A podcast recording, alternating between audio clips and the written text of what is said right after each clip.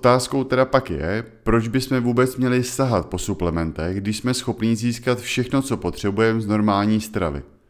Pokud by to tak bylo, tak je to úplně ideální stav a suplementy potřebovat nebudem. Ale je celá řada situací, kdy se některý ze suplementů hodí zařadit. Já jsem František Hanovec a vítám vás u nové epizody Každým dnem lepší. Podcastu, ve kterém se dozvíte, jak díky pohybu, životosprávě a nastavení mysli být zdravější a spokojenější než kdy dřív.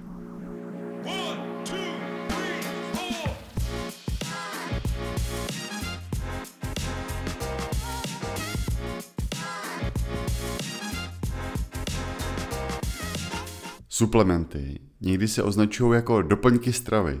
Jsou přípravky, kterými můžeme doplnit látky, které jsou pro naše tělo potřebné a z nějakého důvodu jich nemáme dostatek. Hned na úvod je důležitý říct, že většinu makroživin, to znamená bílkovin, sacharidů i tuků, ale i mikroživin, to znamená vitamínů, minerálů a stopových prvků, bychom měli přijmout v pestrý a vyvážený stravě. Každém jídle bychom měli mít zhruba 40% energie ze sacharidů, 30% z bílkovin a 30% z tuků.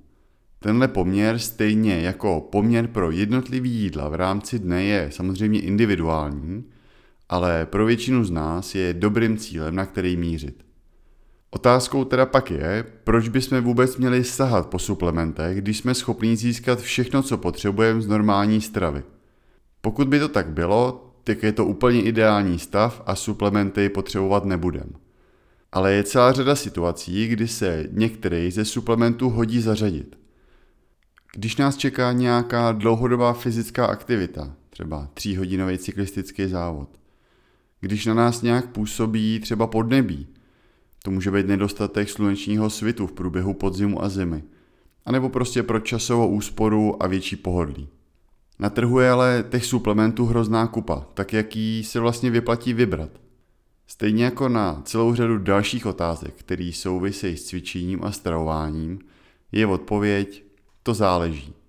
Jinou potřebu bude mít triatlonista v přípravě na závody, jinou kulturista. Lišit se bude i doporučení pro někoho, kdo aktivně cvičí, nebo pro nesportovce. Každopádně cílem pro všechny by mělo být díky suplementům dorovnat určitý nedostatek, který z různých příčin vzniknul. Na trhu je fakt velký množství všeho možného. Některé produkty ale nejsou ani moc efektivní. Já osobně jsem zastáncem tří suplementů, který sám užívám a o kterých jsem přesvědčený, že stojí za to je pořídit a užívat. Za prvý je to proteinák. Bílkoviny, to znamená proteiny, hrajou zásadní roli pro vytvoření i udržení svalové hmoty. Kromě toho zajišťují pocit sytosti a zvyšují termický efekt jídla. S nedostatečným příjmem bílkovin se setkáváme fakt často a kromě úpravy stravy je řešením právě i proteinový prášek. Denní potřeba příjmu bílkovin je pro lidi, co cvičej, zhruba 1,5 až 2 gramy bílkovin na kilo tělesné váhy. Pokud jsme v kalorickém deficitu a chceme schodit tuk, Doporučuje se klidně až třeba 2,2 gramu na 1 kg váhy. Já vážím skoro 100 kg, takže bych měl spořádat zhruba 180 až 200 gramů bílkovin za den. A to je skoro kilo kuřecího masa. To by mě za chvilku lezlo i ušima. A proto je pro mě pohodlnější, jednodušší a lepší třeba i pro trávení. Aspoň čas toho doplnit právě pomocí proteináku. Bílkovina z proteinového prášku je jednoduše vstřebatelná a příprava zabere fakt chviličku. Zejména po tréninku je příjem bílkovin z proteinového nápoje mnohem, mnohem jednodušší a pohodlnější než klasické jídlo. To je samozřejmě taky důležitý a mělo by následovat zhruba hoďku až dvě po tréninku. Příjem bílkovin má hodně specifický postavení ve skladbě našeho jídla. Množství bílkovin, který bychom měli přijmout, se odvíjí od svalové hmoty, kterou máme. Na rozdíl od množství sacharidů a tuků se příjem bílkovin nemění v závislosti na tom, jestli jsme byli cvičit nebo ne, a v zásadě ani v průběhu dne. Pokud chceme váhu zredukovat, jsou bílkoviny v tom kalorickém deficitu ještě důležitější a jak jsem říkal, tak se doporučuje jejich příjem ještě navýšit. Tím totiž ochráníme svaly, které jsou zásadní pro cvičení, ale nakonec i pro redukci váhy, protože jsou schopní spotřebovat víc energie. A kdy proteinák užívat? Ideální čas je podle mýho po tréninku. A v netréninkový den můžeme protein zařadit klíďo třeba ke svačině.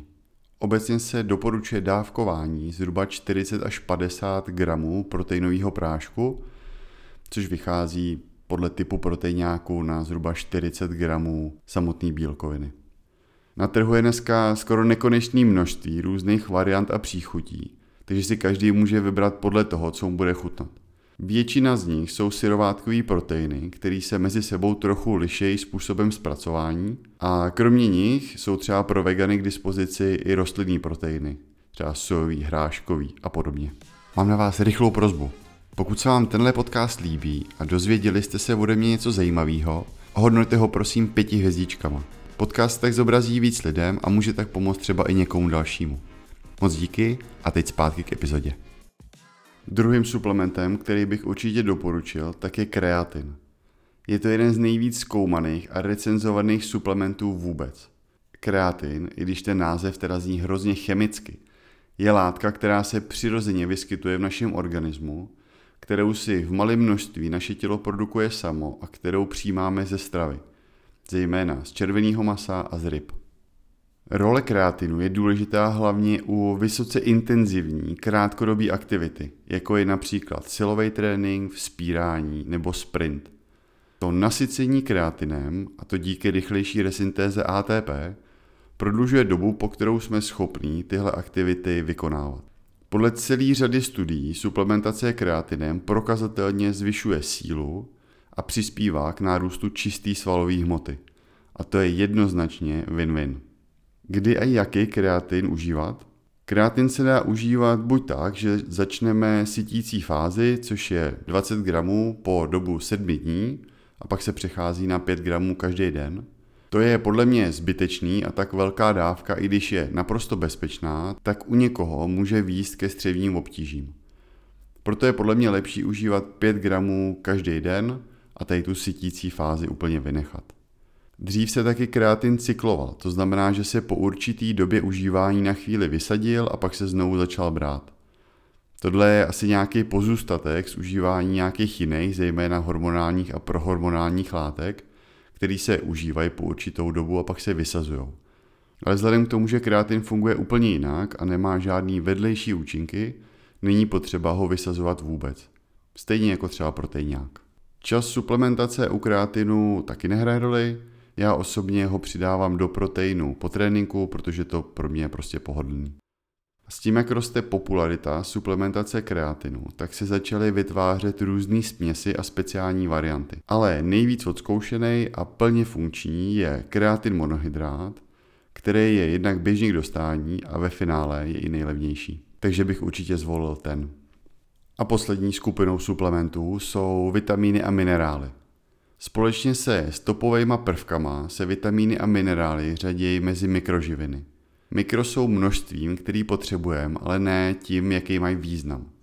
Většinu mikroživin bychom měli být schopni získat v bohatý a pestrý stravě. Nicméně vlivem tréninku, ročního období, kvality stravy a tak dále může docházet k nedostatku některých mikroživin v našem organismu. Zatímco protein a kreatin je vhodný takřka pro každýho, Vitamíny a minerály jsou na takovém individuálním posouzení každého z nás. Ty možná nejdůležitější, na který se stojí za to zaměřit, tak jsou komplex B vitamínů, omega-3 mastní kyseliny, vitamíny A, D, E, K, horčík, zinek, vápník a draslík. Základem je samozřejmě vyvážená strava, bohatá na makroživiny i makroživiny. Pokud navíc pravidelně a intenzivně trénujeme, měli bychom se o to víc zaměřit na to, co svýmu tělu dáváme. A suplementace vitamínů a minerálů můžou být v takovou chvíli docela dobrým pomocníkem. No a jaký vitamíny a minerály užívat? Jak jsem říkal předtím, to hodně záleží na tom, jak hodně trénujeme a taky jak dobrou, kvalitní a pestrou stravu máme. Nicméně já osobně suplementuju multivitamín a multiminerál, což je komplex vitamínů i minerálů, které jsou pro naše tělo potřebný a k tomu suplementuju omega-3 mastné kyseliny a v průběhu podzimu a přes zimu ještě vitamin D. Takže proteinák, kreatin a vitamíny a minerály.